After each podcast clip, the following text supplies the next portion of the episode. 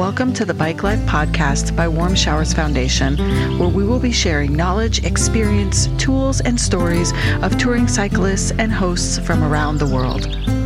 I'm Tavra Lee, the woman behind the scenes at Warm Showers Foundation, the leading platform for cyclists looking for hosts and to connect with a passionate international community.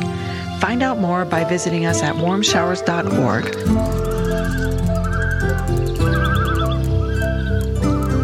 Now, on to the show.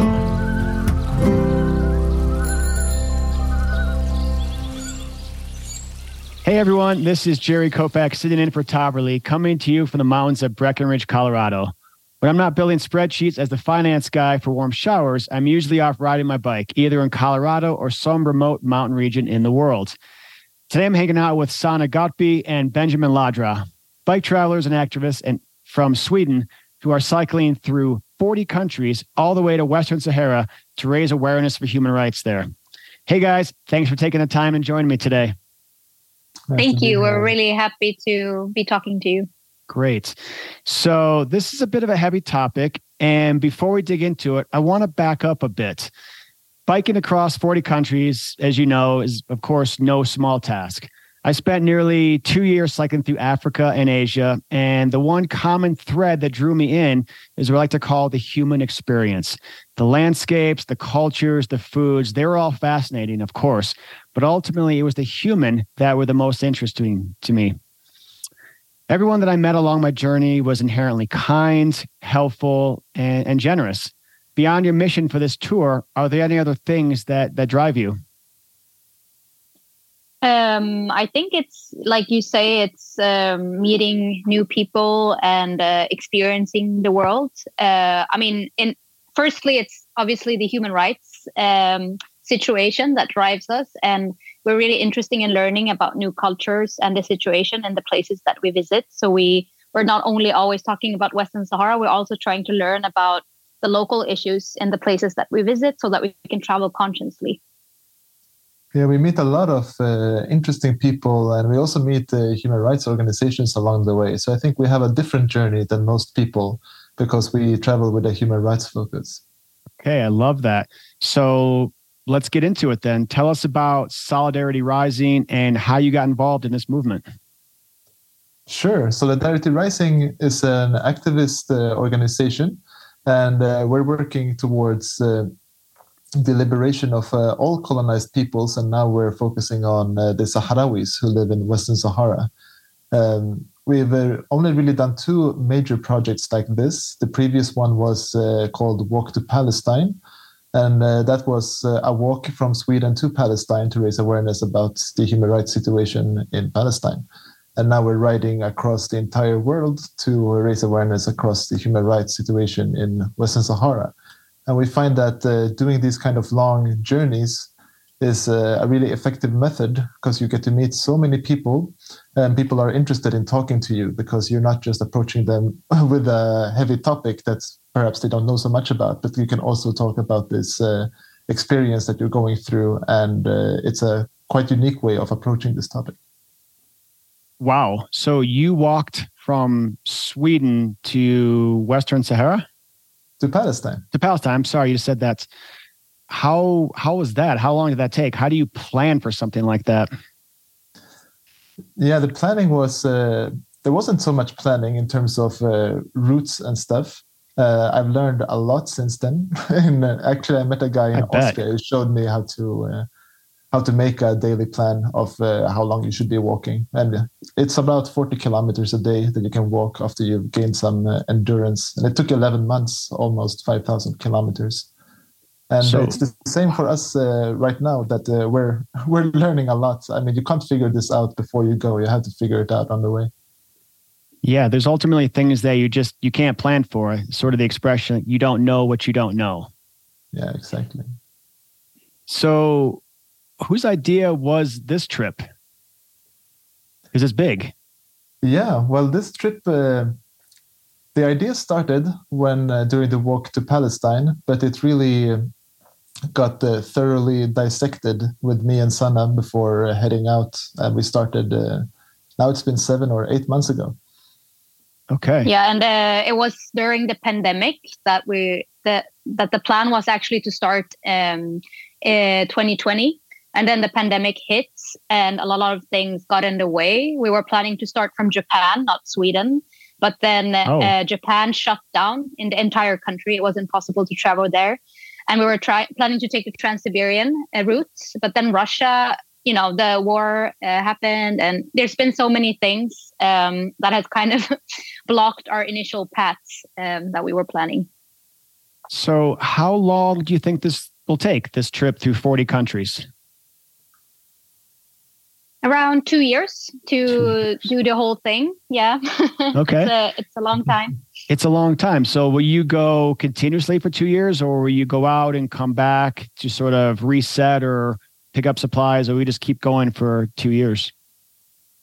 Uh, we're currently on a, a mo- one month break in Sweden uh, Okay. because uh, we were landlocked. So we were traveling in Europe all the way to the Kurdish part of uh, Turkey. But then from there, it wasn't possible to continue because of um, what's happening in Iran right now and Sure. uh, yeah, Russia again and Syria. So we decided to t- take a plane. Um, and so now we're in Sweden. And then in just five days, we're traveling to India to continue our route in Asia. Ooh, I like this because I think we talked in the in the early interview that I had just gotten back from India as well. So we'll we'll definitely come back to some India discussion in a minute. Um, speaking of India, so you kind of touched briefly on your routes. Uh, give us a, an overview because obviously, if I look at a map, you could head straight south from from Sweden, and it's four or five, maybe six countries. Um, but I know that that doesn't give you the same kind of exposure that you're you're looking for. So, give me an overview of your routes, and is there any significance to the number of countries or which ones that you'll be traveling through? Yeah, so the uh, plan was to uh, start in the country furthest away from Western Sahara and uh, travel uh, pretty much only by land with a few uh, boats all the way to Western Sahara. And that country happened to be Japan. Oh. So if you would imagine a long line from uh, Japan through Southeast Asia and crisscrossing as many countries as you can on, along the way, that would be the basic idea. But then, as Sanna said, uh, uh, Japan closed their borders, and uh, we had already quit our jobs and rented out our apartment, and we were ready to go. So we just thought, uh, hey, let's go towards Japan. Let's start from Sweden and go southeast and see how far we'll get before they open up. And uh, here we are eight months later, and they have opened up. China is still closed though, so we have to skip China as well. But now we're going to Japan after India, and we're gonna take it. Uh, yeah, from we're gonna start on the original route basically soon. So we've added basically half a year to the route going through all of Europe. Right. Because I'm just thinking if you are thinking about China, I mean, China is is a could be a year by itself. It's it's massive. I spent three months cycling through the Tibetan plateau several years ago, and I barely scraped even the surface of China. And it was an amazing experience, but it's it's massive. Yeah, and we were considering going through Tibet as well, but we read Okay. uh, with the Chinese visas and stuff that uh, they wanted uh, a security detail. They said it was a travel guide, but as we know, Tibet is under Chinese occupation, so it's really probably someone that's reporting to the police all the time about your activities. And they wanted money to uh, like bring this person along, like a lot of money every day, and we just couldn't afford it, and it felt wrong. Biking there with like, if you're going there, we thought we should be meeting with the activists and the people, but that's hard if you have the like police following you around every day. Yeah, so I, I had a similar thought process when I traveled through China and specifically Eastern Tibet. So I wasn't in the Tibet Autonomous Region in Lhasa, where they do require a tour guide daily with you, and there is a daily tourist fee. And so you're right, it was very cost prohibitive. And it seems like I wanted to see China and Eastern Tibet and the culture. And it was hard because in that region, you had someone who was essentially taking you to places that they wanted you to see, whereas that is wasn't how I wanted to travel, nor could I afford that kind of travel. Mm. So Yeah, and I think I think it's uh, something that we've discovered discovered while traveling is uh, that this is not uncommon. Like um, Mhm. uh, a lot of countries do have restrictions and do have human rights situations like in Tibet, but as travelers, we often don't see it or we don't know about it sure. unless we're exposed to it by some reason. And and um, I think there's so many countries that have all of these, yeah, uh, unknown uh, situations, and that's when you ask about the countries we're most excited about or interested in. I think it's those kind of places that we are interested in to learn about and and not just travel but also learn from the the locals um, so I'm I'm curious. Uh, you've you've obviously walked through a lot of countries, and now you plan on cycling through even more. Are there countries that maybe give you a little bit more pause, give you more concern, make you nervous about going through? I mean, we we just visited Turkey for two months, and it was a very hard situation uh, for many reasons. Um, so um, he, uh, Turkey doesn't like human rights uh, mm. defenders that much. Uh, they regularly imprison uh, people who work for human rights organizations in the country. For example, uh, a lot of people working for Amnesty internationally who have visited Turkey has been arrested. So we were very worried when we were going there. And we usually travel with a big flag, Western Sahara flag, um, and we'd have to take it, uh, take it down before we enter Turkey because we were very worried that they would, the police would stop us. Um, sure and I'm I'm also Kurdish. My parents uh, are Kurdish, and uh, the, the, Turkish governments don't like really like Kurdish people. So we had a lot of these difficulties. And while we were traveling, we, we actually got stopped by police many times, and uh, we are kind of, yeah we were scared a lot actually. Uh, there was a lot of military uh, surveillance. Uh, a lot of people we met. Um, yeah, had been imprisoned or had a, a lot of tough situations um, in their lives. But so it was a mix. It was like super scary to be there, but at the same time, uh, so much hospitality. So we, we mm-hmm. met so many nice families. We had so, I mean, there was so much love towards strangers, uh, in spite of them living in a scary situation like that. So it was very inspiring in that way.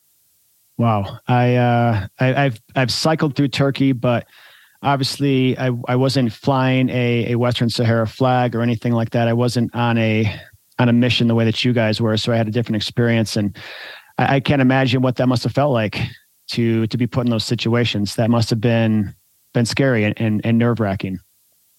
Yeah, I mean, we were interviewing a lot of uh, Kurdish people and human rights organizations, and uh, we had these interviews on our phones, our laptops, and hard drives. And we knew that if the police stop us and for some reason search through our stuff, it's a one-way ticket to uh, trouble. And uh, you'd never know like what kind of trouble, but it's not something you would uh, like to find out either. So you're always on edge, and you can't really trust everybody you meet either because you don't really know what they think about everything. Sure. So we uh, were hanging out with a lot of people, but uh, we felt like we had to keep the human rights part of it kind of under, yeah, like quiet. We couldn't really say to everybody what we were doing, and that's also stressful. Yeah, it's as I mentioned, it's it's a much different banner, metaphorically speaking, to travel under. So I was traveling solo as an American to these places, just as a tourist out of curiosity. So it's a it's a much different mentality, much different banner to travel on. So you definitely, I'm sure, attracted more attention than I did, or at least different attention, because I definitely attract attention when I travel as well. Because a lot of these places, people don't travel by bike, and so I'm automatically curious to a lot of people. But when they hear my story, they find out that I'm American, and this is why I'm traveling. Just for the love of travel, for the curiosity, for this connection, it's a uh, it's probably a different experience than what you guys have experienced once you start really sharing and opening up about your stories.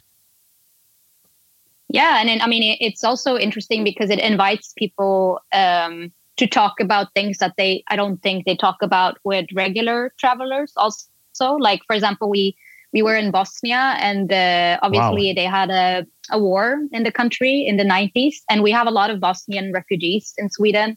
We grew up with with children uh, from from former Yugoslavia and those countries, uh, but we didn't really fully know about the details. But when we traveled there, and since we were human rights activists, we were able to talk to and meet a lot of people that I don't think regular bikers do, like uh, genocide survivors, people who experienced the war, people who we're talking about uh, removing landmines and you know all of those things that Oof. is so hard to understand but we yeah we were we were able to to meet the people and learn about it um, directly Yeah, that's that's something as people in say Western, I don't say Western Europe. I'll I'll speak personally from people in say the United States.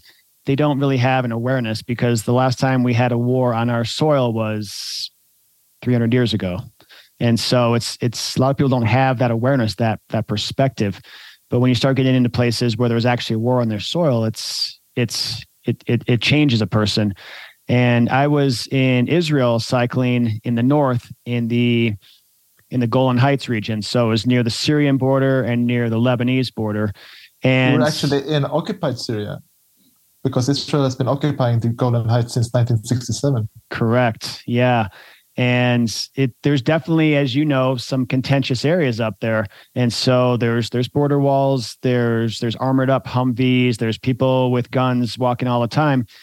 And it seems it was interesting to me because when I was up there, the people who live in those regions, I guess they just you get you can get used to anything. And so people just got used to it. And so I would stop at a coffee shop to get breakfast or to fill up some water or I would take a train someplace and there'd be someone with in military fatigues with a machine gun or there'd be an, a, a Humvee or something driving along down the street or, or parked in a parking in a car park at near like a neighborhood park.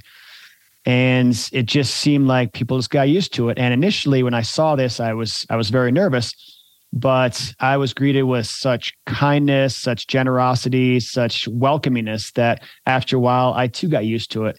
And so i guess it's maybe it's a, a testament to what you can get used to and, and what becomes your your new normal was fascinating to me yeah, and being an American, you would also be super welcome there because actually sure. during the Trump administration, uh, the US recognized the occupied Golan Heights as a part of Israel. And uh, right. as a thank you to that, Israel renamed Golan Heights to Trump Heights. I, so I, I, read, some, I read something about that. Yeah, that was interesting times for sure. Today's episode is brought to you by BikeFlights.com, the leading bicycle shipping service and bike box supplier for cyclists. You'll enjoy low costs, excellent service, and on time delivery with every shipment. And you get preferred handling for your high value bikes, wheels, and gear. As a brand built around a love for the outdoors, they are committed to reducing environmental impact, and every BikeFlights shipment is carbon neutral. Join the nearly 1 million cyclists who have used BikeFlights to ship their bikes, wheels, and gear with confidence since 2009 and see how easy it is to book, manage, and track all of your shipments. Visit bikeflights.com forward slash warm showers today for more information and to book your shipment. Now back to the show. Uh, when you guys were walking from Sweden to Palestine, how was that trip? Uh, did you? I'm assuming you you went through through Israel and into Palestine and, and crossed into Gaza.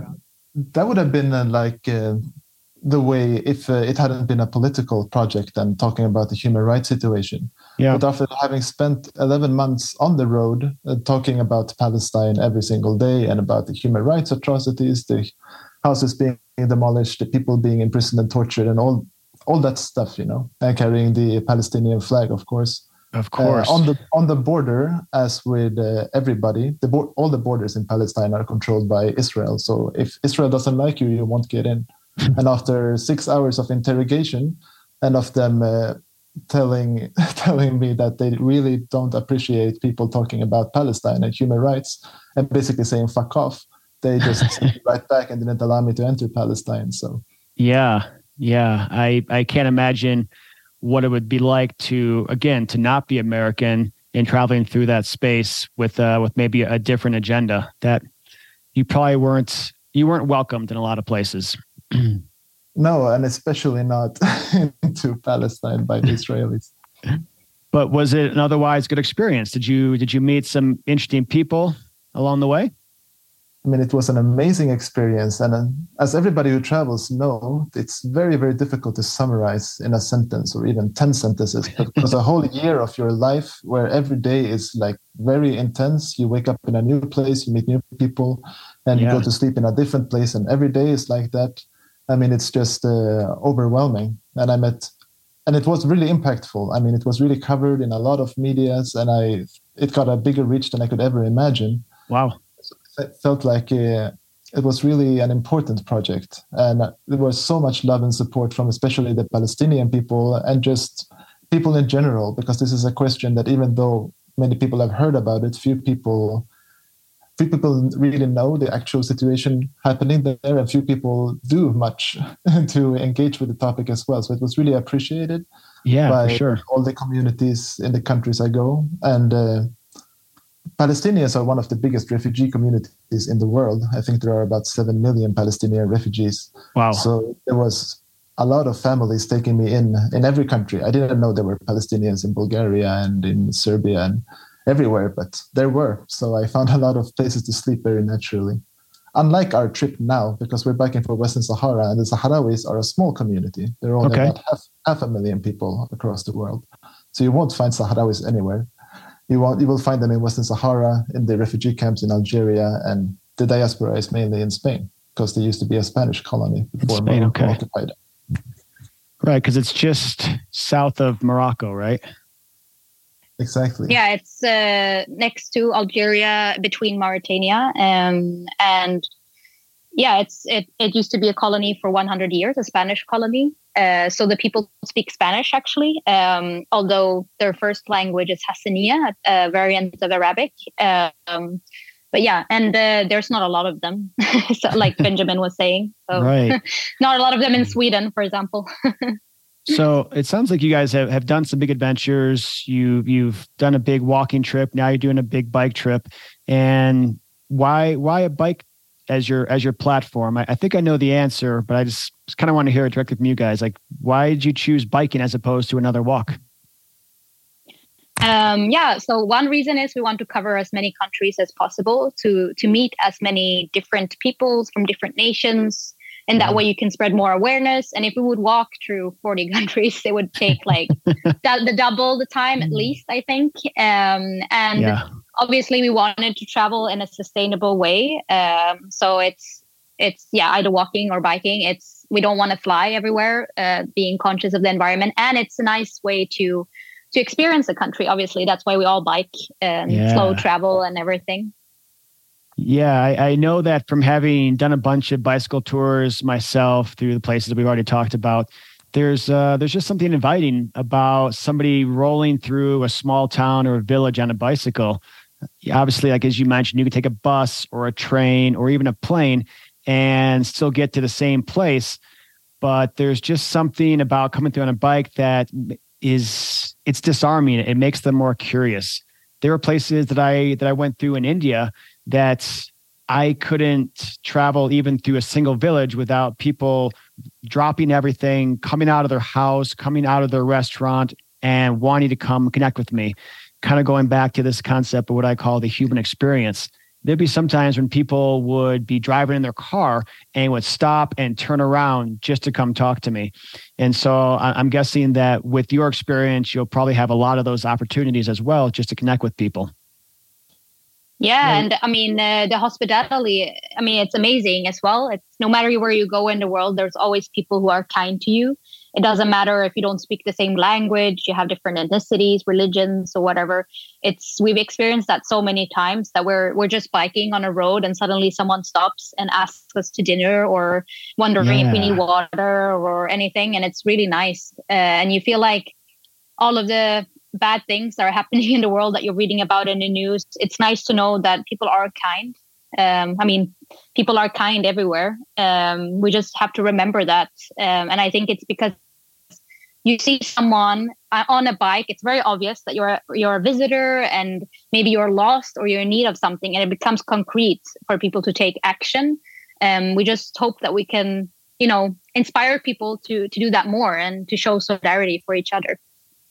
We should tell the that. story uh, since we're going to India soon about the two uh, Indian people we met in yeah. Montenegro. Wait.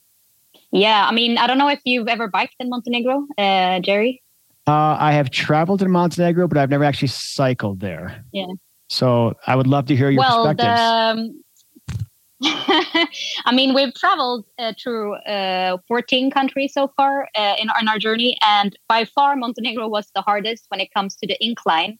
It's Oh, right. mountains all over. I mean, the country is named um, the Black Mountain. Yeah. Uh, so it's kind of obvious, obvious that they have mountains. But we were shocked because there was this one day when we were traveling um, together with a German biker also, and and one day we had to climb over 2,000 meters, and the Ooh. incline was sometimes over 30 percent. So we Oh, had to push on. our bikes. Thirty It percent. was the It wasn't yes, possible. it was That's that's like it climbing was a ladder. extreme.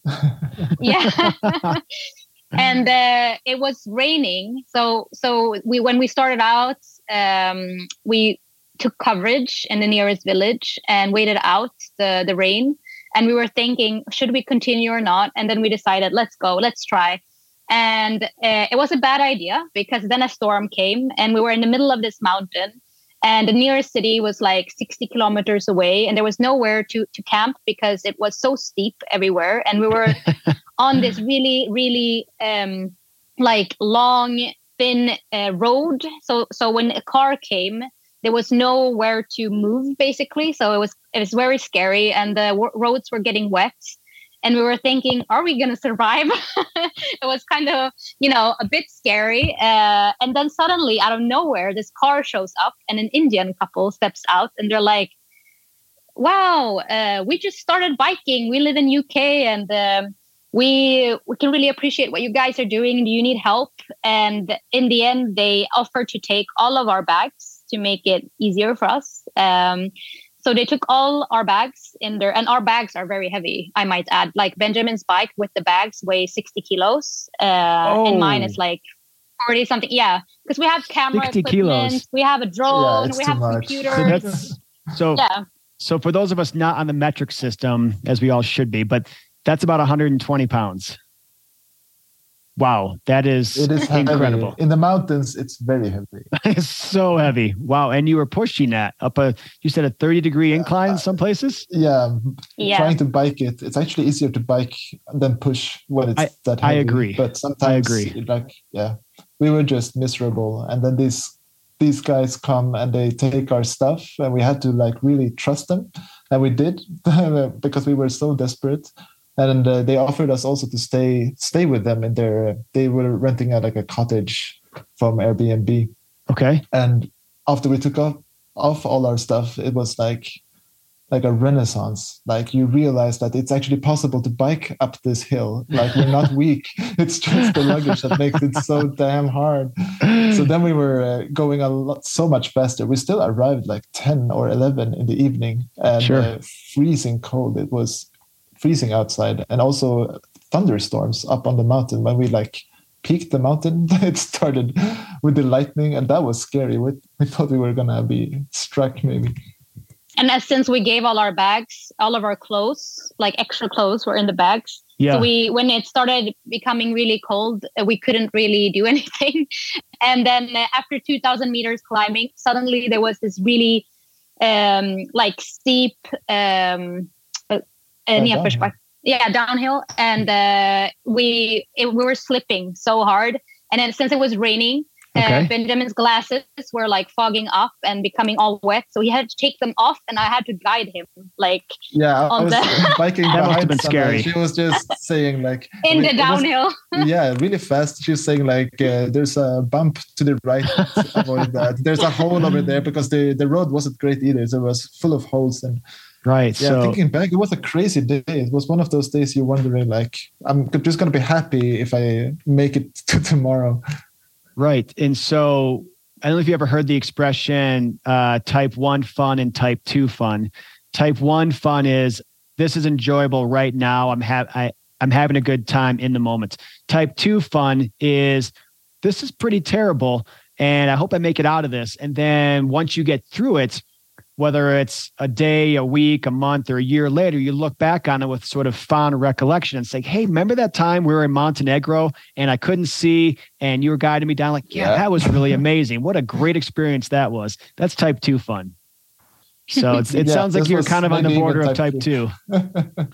yeah and i mean it's it's like you never enjoy the feeling of a, a warm shower a- Yeah. or like a bed or anything after an experience like that it's it just it puts things into perspective really Yeah, and then once you get through it, you you realize you're safe. You have some food. You meet some amazing people, and you get cleaned up and dry. And then okay, it's like a big reset, and tomorrow's a new day, right? Yeah, and we of exactly. course want to give a shout out if uh, if Senora and Arjun are listening to this, you really saved us, and uh, they also wrote us like an India guide uh, with uh, places to see, stuff to do, and food to eat. So they really help us out, and you really meet amazing people that can become friends for for life, probably, when I- you're doing something like this. I couldn't agree more. When I was in Nepal several years ago, I met an amazing Swiss couple, and I had been traveling by myself for probably six months. Met the Swiss couple. We were kind of going the same direction, and we decided to cycle together for what I thought would be maybe a week or two. We were together every day for about six months and become the best of friends. And so you really do meet amazing people if you just I don't know, slow down and open your mind, open your heart, and just become more welcoming to people. And that was definitely my biggest takeaway with with traveling by bicycle. The people that I've met.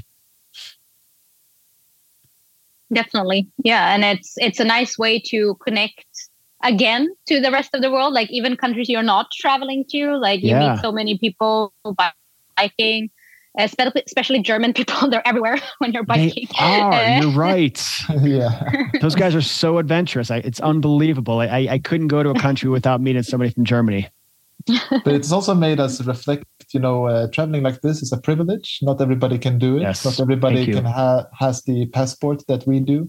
The Swedish passport allows us to travel anywhere, and we've realized that now we're going to East Asia that uh, some countries actually require a visa, and that's a new process for us because we're so used to just breezing through borders. And Yeah. the, the people we meet on the road in some countries, a lot of them are saying like, "Yeah, I wish I could do something like that, but you know, for me, visas are expensive and it's not easy, and I won't get it, so I can't do it." So we should uh, appreciate and really we should bike more since we can.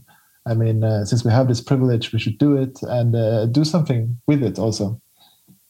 Yeah, I, I completely agree. It's we are we are very fortunate in in the western part of the world to be able to travel this way, to be able to travel this freely, and it's it's truly a gift. I, I agree. So I want to just circle back one one last time here. So regarding your mission to to Western Sahara, uh, ideally with any situation like you're going through like this, uh, regardless of how dark the situation, the circumstances are, there's going to be some light that comes from it. Tell us about a desired outcome that you hope to gain from this experience. Are there are there measures for success?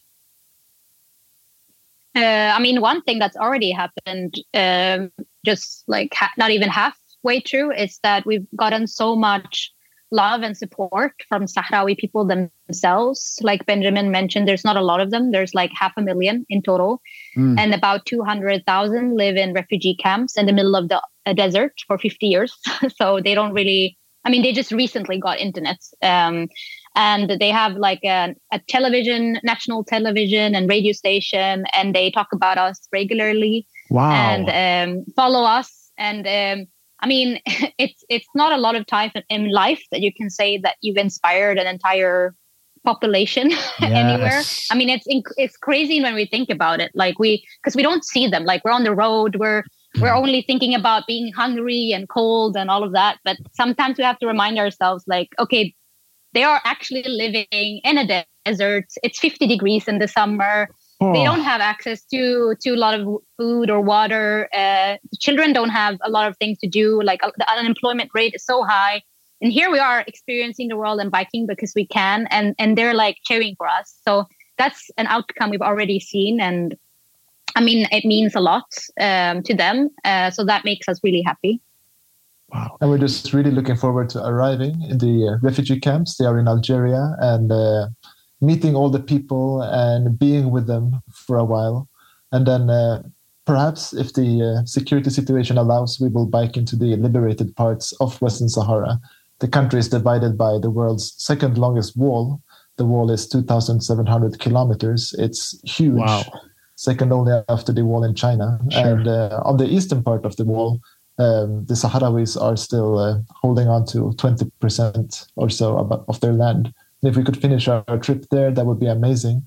But uh, it depends because there's a lot of landmines and there's a lot of things that can happen. Sure. But in either way, we're just really looking forward to meeting the Sahrawis and uh, spending some time with them and uh, yeah, just uh, sharing all our contacts that we met with them and uh, helping them in any way we can.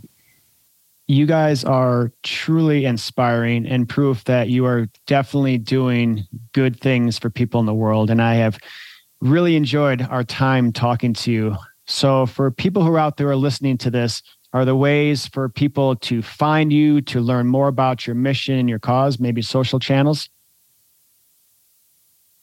Yeah, so we have um, social media accounts, Solidarity Rising, uh, mainly on Instagram and, and Facebook. And there we update regularly about our travel. And people can also contact us there for anything if they want to bike with us. We love company uh, on the road.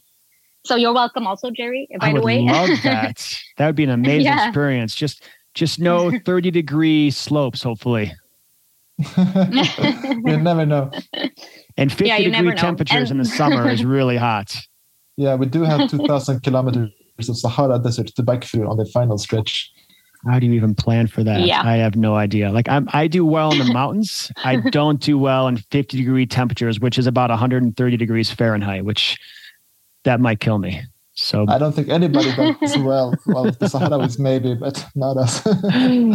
fair enough. And Well- also, I want to add if there are hosts that are uh, warm shower hosts uh, that are listening in any of the countries that we're traveling to, we would love to meet you. We've had so many great experiences with hosts. Like it's it's really been one of the best parts of the trip, like meeting families and and fellow bikers uh, who are so kind uh, to strangers. It's it's been amazing. I, I I love that sentiment. Bikes, I think, just it, I don't know. Maybe this is a bit simplistic, but I think if everyone could ride a bike, I think it would just make everyone happier. That's that's my philosophy on life. So, You're probably right. well, thanks guys for joining me today, and I want to thank all of our listeners out there for checking in with- for our conversation with Sanna and Benjamin. And as always, give us a like, a share on your social channels, or just tell your friends. These stories will hopefully inspire you to set off on your own bicycle adventure and maybe make the world feel a little bit smaller, one pedal stroke at a time. My name is Jerry Kopak, and I hope you enjoyed our show today. Thank you for joining us, and we hope you enjoyed the show as much as we enjoyed making it. Wherever you are listening, please leave us a rating and a review as it helps us reach more cyclists and hosts around the world. Visit us at warmshowers.org to become a part of our community or on Instagram at warmshowers underscore org. If you would like to be a guest on the show or submit a question, please make sure to email us at podcast at warmshowers.org.